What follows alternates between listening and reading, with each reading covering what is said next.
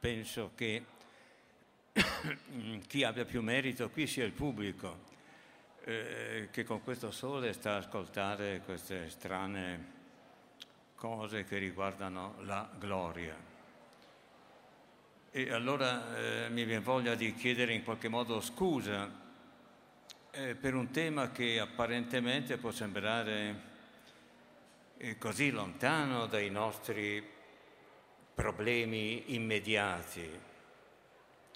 E oggi, visto che si parla di crisi economica, il problema è determinato soprattutto dalla situazione appunto economica del nostro paese, dell'Europa, in qualche modo del pianeta. E però quando eh, si ha preoccupazione di risolvere il problema economico, e questa preoccupazione riguarda la nostra volontà di sopravvivere. E sopravvivere vuol dire vincere la morte.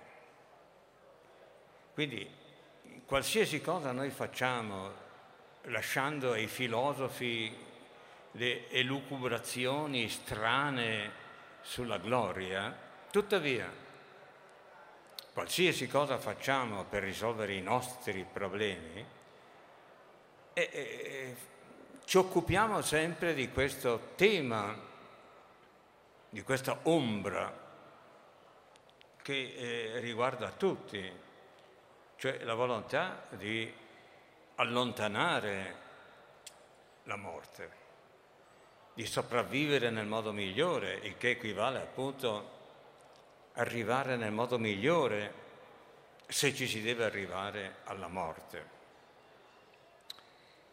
E la parola gloria, eh, loro se lo saranno sentito ripetere chissà quante volte, indica appunto la volontà di sopravvivenza eh, avevo occasione di dire in una intervista che mi è stata fatta in questa circostanza che tutti i significati della parola gloria che vedo sono stati toccati in questo, in questo, in questo festival, e tutti i significati sono riconducibili a questo fondamentale che abbiamo indicato si parla di gloria come celebrità, si arriva a parlare di vanagloria, si declina in tutti i modi del, del nostro vivere quotidiano questa parola, ma in ogni declinazione eh, l'intento è eh, di perdurare il più possibile nella visibilità, il perdurare. E il perdurare da capo che cosa significa? E, e significa l'allontanare il più possibile il momento della morte, il perdurare nella visibilità. E nella parola gloria chiedo scusa di, di questa osservazione che, ripeto, loro avranno già sentito, risuona la parola clamo, noi poi diciamo acclamare. Anche la parola greca kleos eh, indica appunto chi sta in una posizione di visibilità perdurante, che ha preso le distanze il più possibile dal momento della morte. E la difficoltà del, ne ha già accennato la dottoressa, la difficoltà da parte mia di trattare questo tema, è tanto che ho, di, ho detto a qualche amabile intervistatore che ero tentato di non accettare quest'anno di venire al festival, la difficoltà eh, sta nel fatto che questo tema così inteso, cioè il rapporto gloria-morte, e lungi dall'essere lontana dai miei interessi, questo tema, è anzi vicinissimo. ma è vicino in un modo tutto particolare eh, che vorrei provare a indicare con alcune metafore. Eh, forse abbonderò con le metafore, eh, dalle quali d'altra parte ci si deve liberare subito appena si è in grado di sostituirle con i concetti. Mm, la tematica della gloria nel suo significato autentico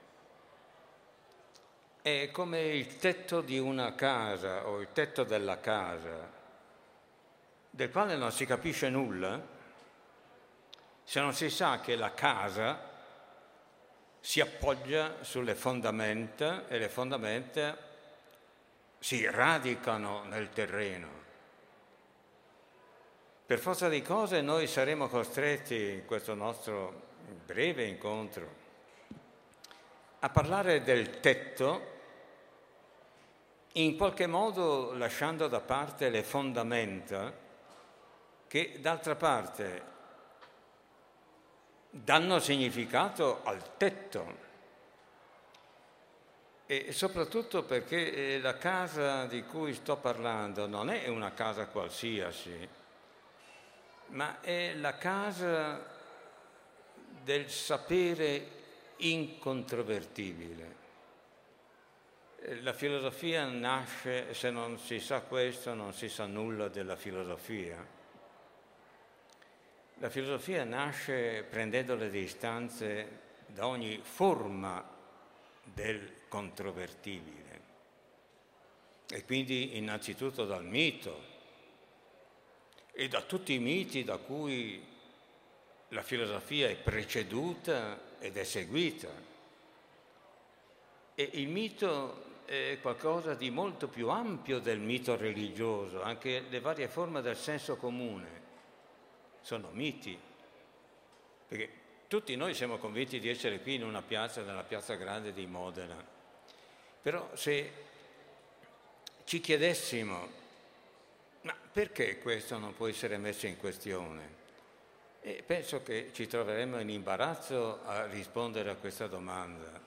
Noi viviamo immersi nel mito, ma anche la scienza è un mito, soprattutto da quando la scienza riconosce di essere non più, come pensava Galileo, un sapere incontrovertibile, ma riconosce di essere un sapere ipotetico, ipotetico deduttivo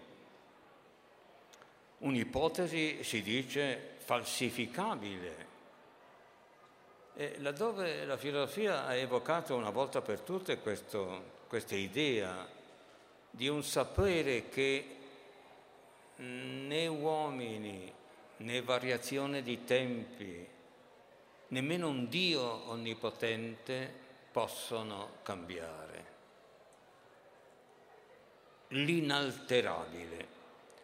E allora ecco la difficoltà di parlare, considerando il tema della gloria, ecco la difficoltà di parlare del tetto, dovendo lasciare in qualche modo nell'ombra, anzi consistentemente nell'ombra, il tema del fondamento, cioè il tema dell'incontrovertibile, il tema di ciò che per la sua importanza e imponenza merita di essere chiamato tema del destino, non nel significato usuale della parola, ma perché nella parola destino, forse l'ho già detto in altri nostri incontri, nella parola destino risuona quella in stino risuona quella radice sta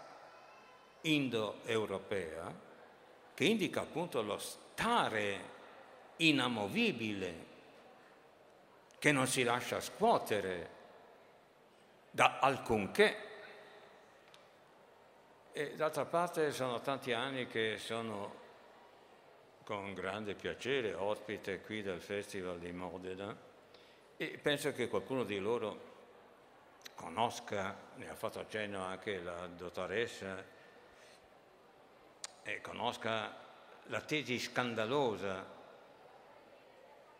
che riguarda l'incontrovertibile in quanto autenticamente inteso, cioè inteso come destino.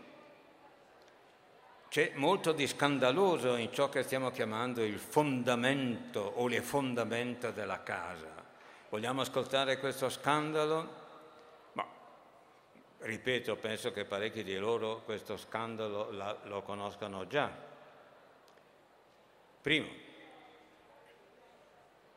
ogni istante è eterno. Per istante non intendo semplicemente lo scatto dell'orologio, ma ciò che in questo scatto va manifestandosi. Quindi istante è per esempio questo nostro guardarci con queste mie braccia troppo spesso alzate, ma in questo momento alzate in questo modo, e poi l'istante successivo pieno di contenuti e ognuno di noi ha in mente i pensieri, gli affetti, i ricordi, i rimpianti, le speranze. Questo istante, cioè, non è semplicemente questa piazza, ma è denso di relazioni. Ebbene, l'eternità di ogni istante, di ogni attimo, questa è la tesi scandalosa prima. Eh, è scandalosa anche se qualcuno arriva a sapere che, cosa che non sempre si tiene presente, che la teoria della relatività afferma, lo dice esplicitamente Einstein, afferma esplicitamente che il futuro e il passato non sono meno reali del presente. Allora quando qualcuno si straccia le vesti a sentire o a leggere nei cosiddetti miei scritti che ogni istante, ogni essente è eterno, e siccome costui si straccia le vesti ascoltando la tesi, allora tesi per tesi, eh, bisogna tenere presente che la teoria della relatività enuncia, sia pure limitatamente al cronotopo quadridimensionale, cioè alla realtà spazio-temporale, la tesi della relatività annunciando che il futuro e il passato non sono meno reali del presente e enuncia la permanenza, l'eternità di ogni stato del mondo. E ciò nonostante il destino che afferma l'eternità di ogni essente non può essere confuso con la teoria della relatività, ma appunto per quanto dicevamo prima, che eh, questa teoria, in quanto teoria scientifica, è una teoria, per quanto straordinaria, è una teoria ipotetica, mentre prima dicevamo che il destino è ciò che nemmeno un Dio onnipotente può smentire. E questo è il primo scandalo, la tesi dell'eternità di tutto. Se ci ricordiamo che gloria è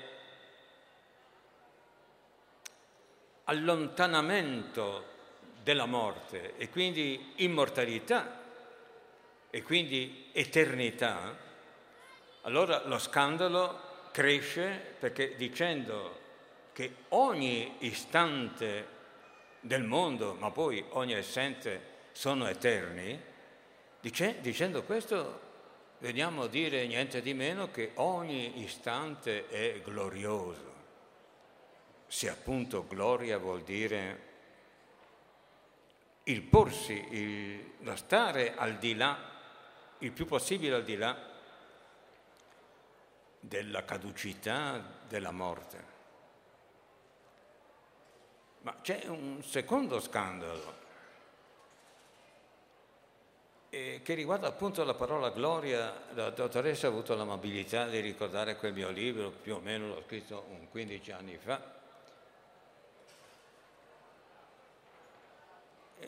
relativo appunto al significato compiuto della parola gloria,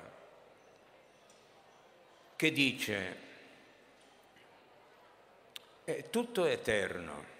Bene, e allora questo variare del mondo, questo variare che anche se noi siamo seduti a una miriade di sfaccettature, le cose sono continuamente varianti. Che cos'è questo variare? E la risposta, essa stessa scandalosa, è che poiché tutto è eterno, il variare è il farsi innanzi, via, via degli eterni. Eterno questo nostro guardarci in questo momento, che è sopraggiunto, si è fatto innanzi rispetto a quella situazione abbastanza simile che era l'istante precedente e gli, est- e gli istanti ancora precedenti. Quindi scandalosa questa, te- questa tesi perché subito ci viene in mente questa obiezione, ma se ogni essente e glorioso. E allora anche il dolore del mondo è glorioso, anche l'agonia è gloriosa, anche i dolori del mondo sono gloriosi, anche Auschwitz è glorioso. E come la mettiamo con questo tipo di obiezione? Eh, dicevo prima che c'è questo significato di fondo della parola gloria che è il comune denominatore della ricca fenomenologia che presumo in questi due giorni è venuta fuori a proposito di tale parola.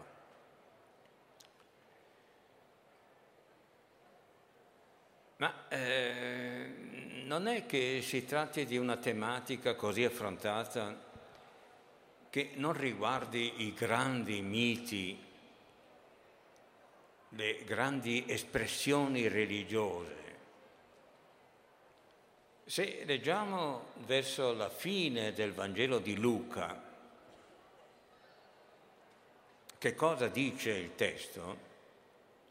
Ebbene, Luca, dopo aver eh, narrato, ecco, mythos vuol dire narrazione, eh? mito vuol dire narrazione. Luca, dopo aver narrato la passione, la morte e la resurrezione di Cristo, esce con questa affermazione. Eh, mi permettono di dirla, è una breve frase in latino e poi la traduco non opportuit ec pati Christum et ita intrare in gloriam suam? Non fu dunque opportuno che Cristo patisse queste cose che aveva narrato prima, la passione, la morte, e così entrare nella sua gloria? Dio, fatto uomo, entra nella sua gloria. Ma eh, possiamo figurarci un Cristo che ormai glorioso siede alla destra del Padre, avendo ormai dimenticato il proprio patimento? Cristo dimentica ciò per cui egli è divenuto Agnus Dei, Salvatore dell'umanità? Nella gloria può dimenticare il proprio patimento? Penso che tutti rispondiamo no, sarebbe regredito a una forma di insipienza. Bisogna che questo patimento l'abbia davanti, ma l'abbia davanti non semplicemente ricordandolo, perché quando noi diciamo di ricordare qualcosa, eh, ci riferiamo a un'immagine che lascia al di fuori di sé la concretezza di ciò che ricordiamo. Ricordiamo la giornata di ieri, ma l'immagine non ci restituisce tutta la densità che costituisce la giornata di ieri. Se Cristo siede glorioso alla destra del Padre e non può dimenticare il proprio patimento, non può nemmeno limitarsi a ricordarlo, se il ricordo è semplicemente l'immagine di una concretezza perduta. E allora? E allora il patimento subito dal Cristo deve essere lì presente in carne ed ossa perché se mancasse qualcosa a questo patimento, Cristo regride, eh, ritornerebbe da capo, regredirebbe da capo a quell'insipienza che prima avevamo escluso, un Cristo innocente nel senso in cui l'innocenza è l'opposto della sapienza. Eh, questo per dire che l'obiezione che ci viene spontanea, tutti i dolori del mondo sono anch'essi eterni in quanto essenti, è un'obiezione che possiamo riferire anche alla situazione cristica. Ripeto, nessun cristiano può accettare l'idea di un Cristo glorioso che abbia dimenticato il sacrificio da lui compiuto. Dico questo non perché il pensiero filosofico debba dire, debba accodarsi alle varie forme pur, grandissime del mito, anche alte come può essere il cristianesimo. Anzi, dicevamo prima, la filosofia nasce come negazione di ogni forma mitica. Dico questo perché inevitabilmente sentendo la tesi che tutto è eterno, si fa avanti l'obiezione che dunque anche il dolore patito dall'umanità nel passato, nel presente e nel futuro sono eterni e che quindi noi avremo sempre a che fare con il dolore. Ma in che modo? E qui la divaricazione rispetto al racconto cristiano si fa netta. Questa volta mi riferisco alla fine dell'Apocalisse di Giovanni, dove Giovanni dice, col giudizio finale, diverrà nulla, diverranno nulla il vecchio cielo e la vecchia terra, si annienteranno. Ecco, il passato diventa niente. E, è chiaro che questa affermazione è in totale rotta di, con,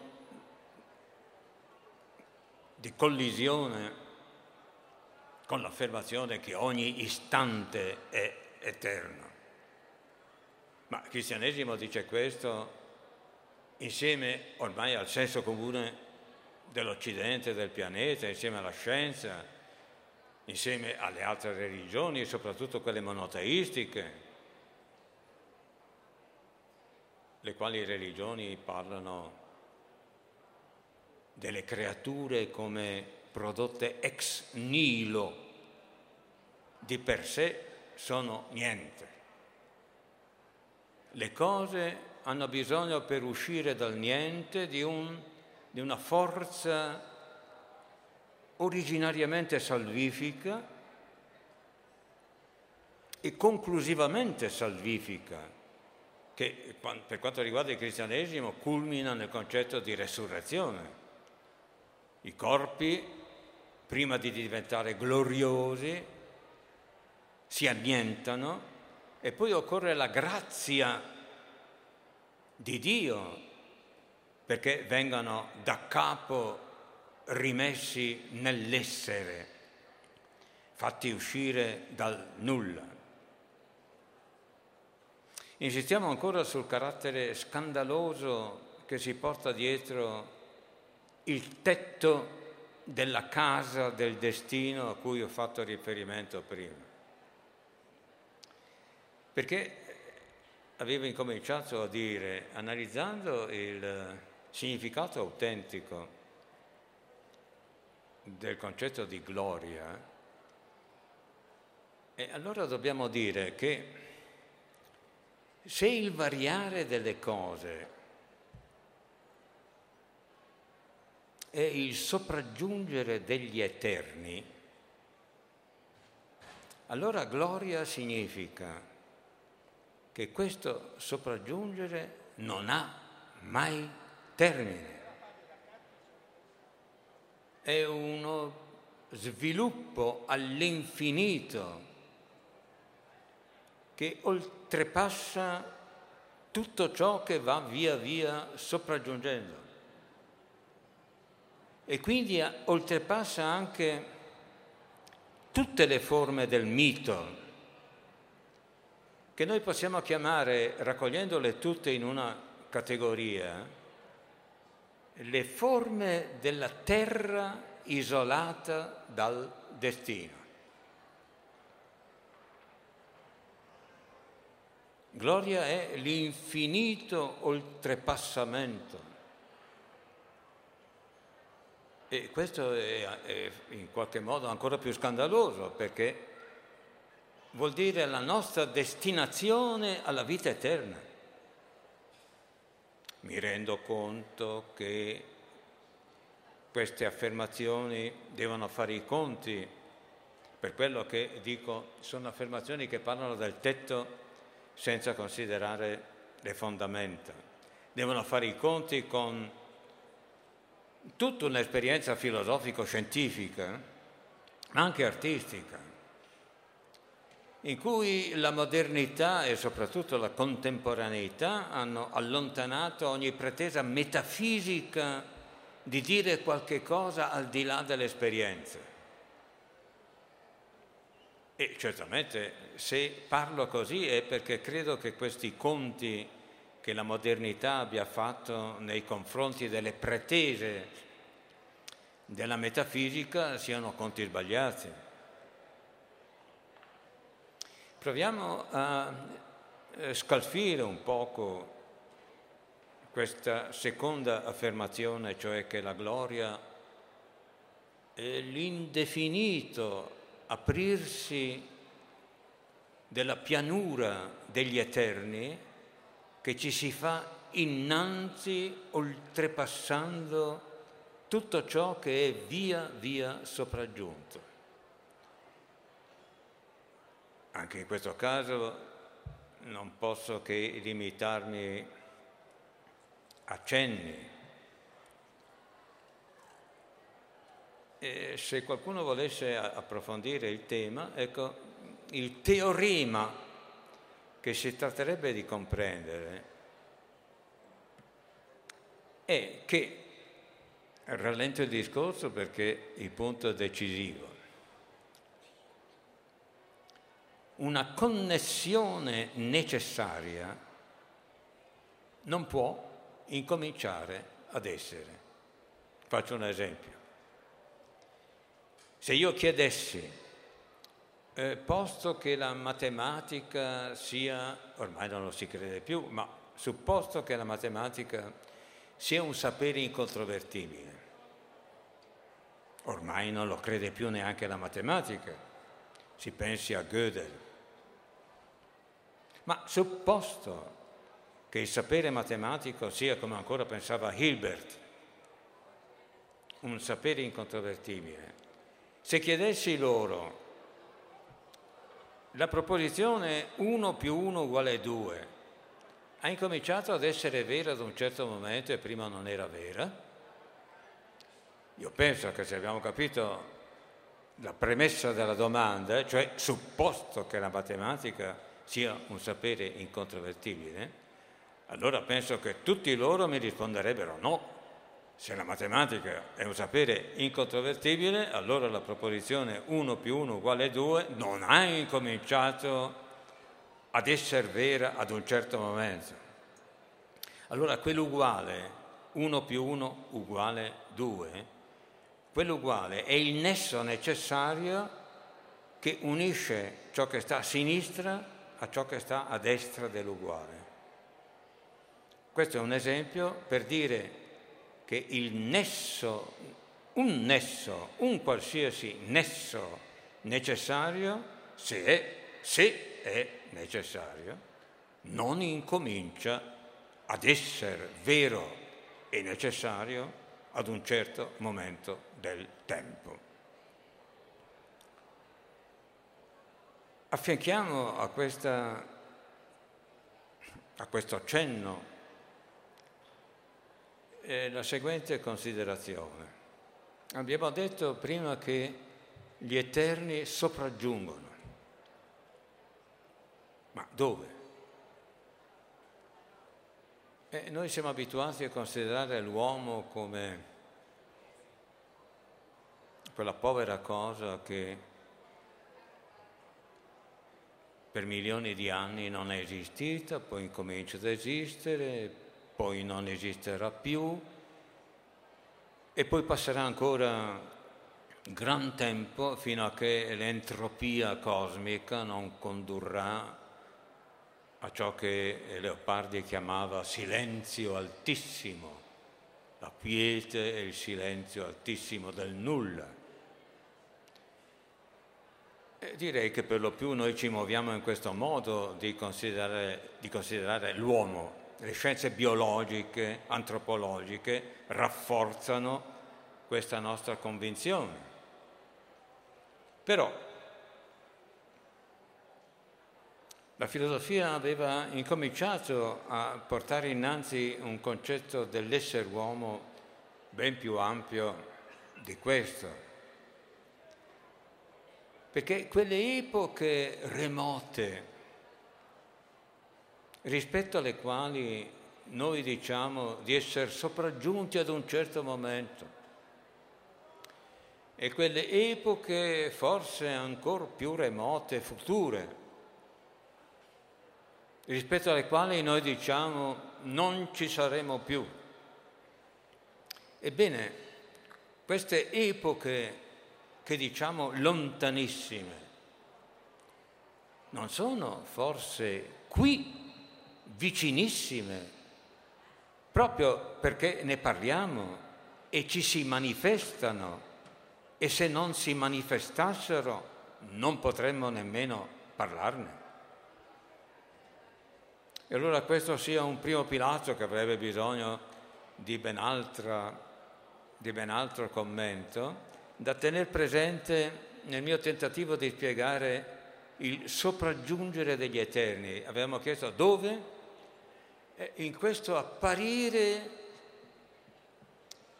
che non è semplicemente la nostra coscienza individuale, misurabile, magari identificabile al cervello che si mette sul tavolo anatomico e si dice questa è la, la mente di chi era il possessore di questo cervello. Ma anche qui le cose non vanno perché il cervello che è sul tavolo anatomico è all'interno di una di un'aula, di una stanza, di un laboratorio, e tutte cose che appaiono, tutte cose che sono incluse nell'apparire che a questo punto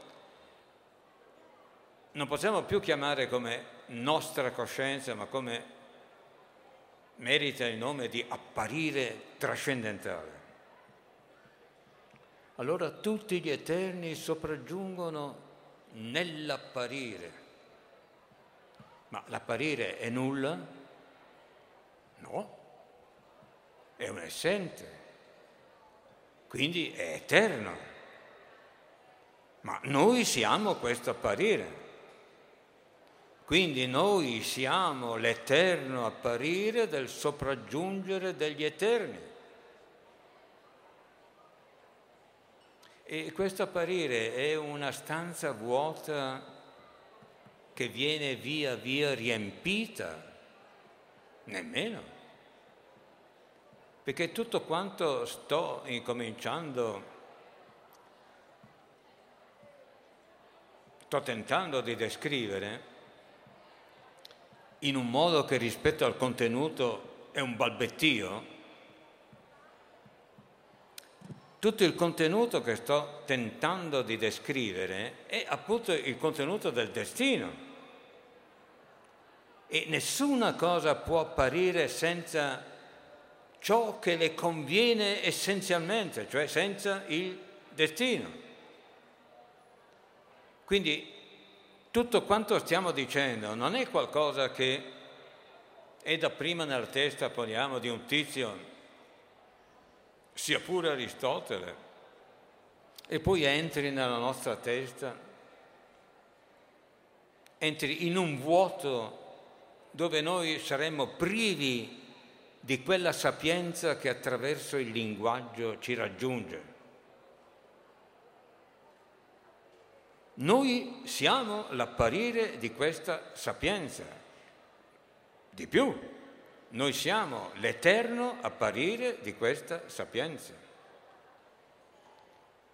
Ma prima non avevamo incominciato a dire che nessun nesso necessario può incominciare? Sì?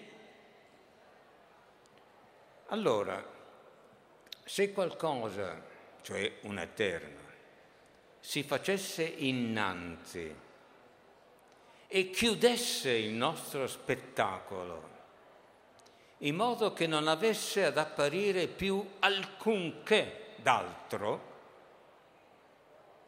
Se per esempio questo istante qui chiudesse il processo del farsi innanzi degli eterni, e accadrebbe proprio questo, che questo istante si unirebbe necessariamente a quello sfondo che un momento fa dicevamo costituire l'arredamento originario ed eterno dell'apparire in cui noi consistiamo.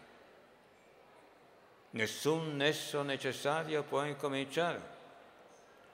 Quindi nulla di ciò che sopraggiungere può essere inoltrepassabile. Se fosse inoltrepassabile, incomincerebbe a stabilire un nesso necessario col destino che in noi eternamente appare, incomincerebbe a costituire un nesso necessario in modo analogo a quello per cui l'uno più uno incomincerebbe ad un certo momento ad essere uguale a due. Tutto ciò che sopraggiunge spinge oltre. Per quello che prima parlando dello scandalo del concetto di gloria dicevo, la gloria siamo destinati alla gloria, nel senso che siamo destinati all'infinito oltrepassamento di tutto ciò che sopraggiunge. Ma quindi all'infinito oltrepassamento anche di ciò che a un certo momento, l'ho detto una volta sola, abbiamo chiamato la terra isolata dal destino, cioè la terra come l'insieme dei miti, nel senso ampio della parola, nei quali per lo più noi viviamo.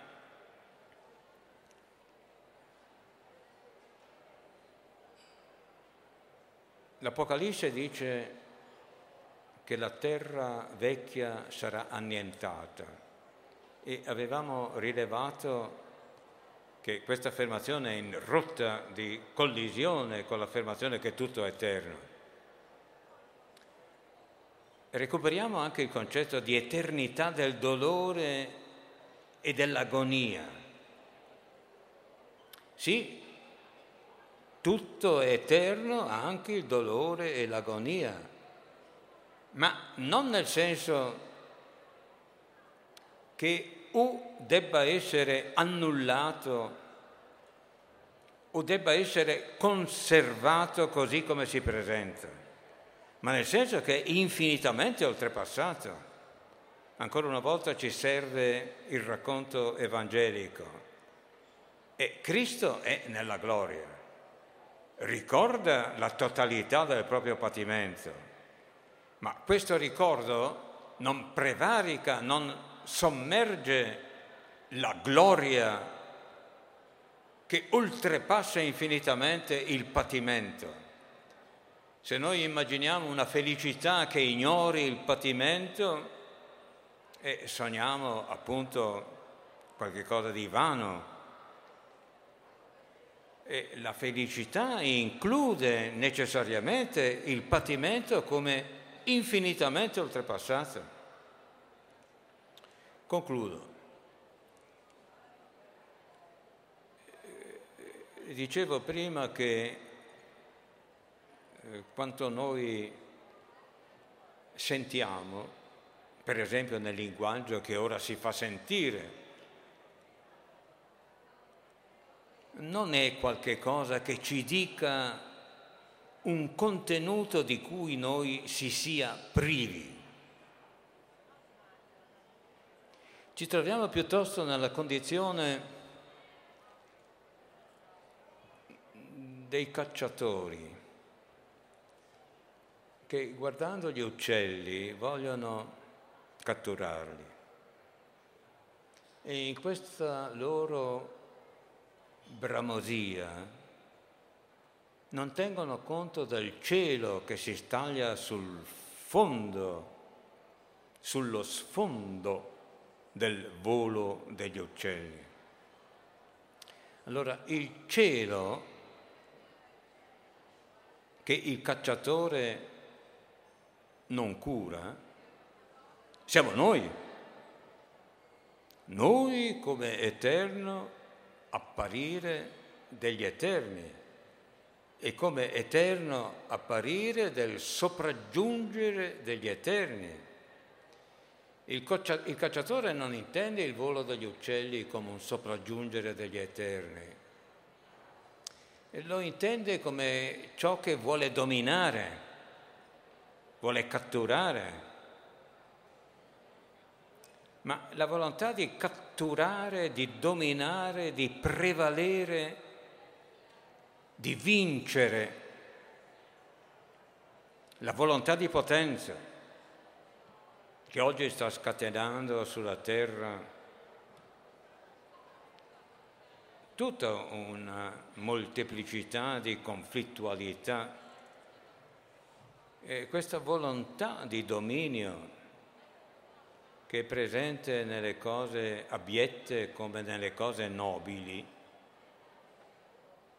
questa volontà di dominio presuppone la dimenticanza di ciò che abbiamo de- chiamato destino, presuppone la dimenticanza di ciò che noi siamo cioè noi siamo il cielo che crede di essere i cacciatori. Altre volte dico noi siamo re che credono di essere mendicanti. Questa volta possiamo concludere dicendo che la regalità che noi siamo, questa regalità che ci destina alla gloria infinita,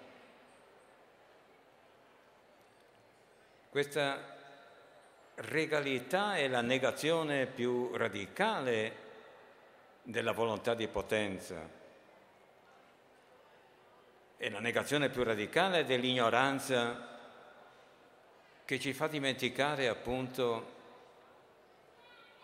il nostro essere, l'eterno apparire del destino.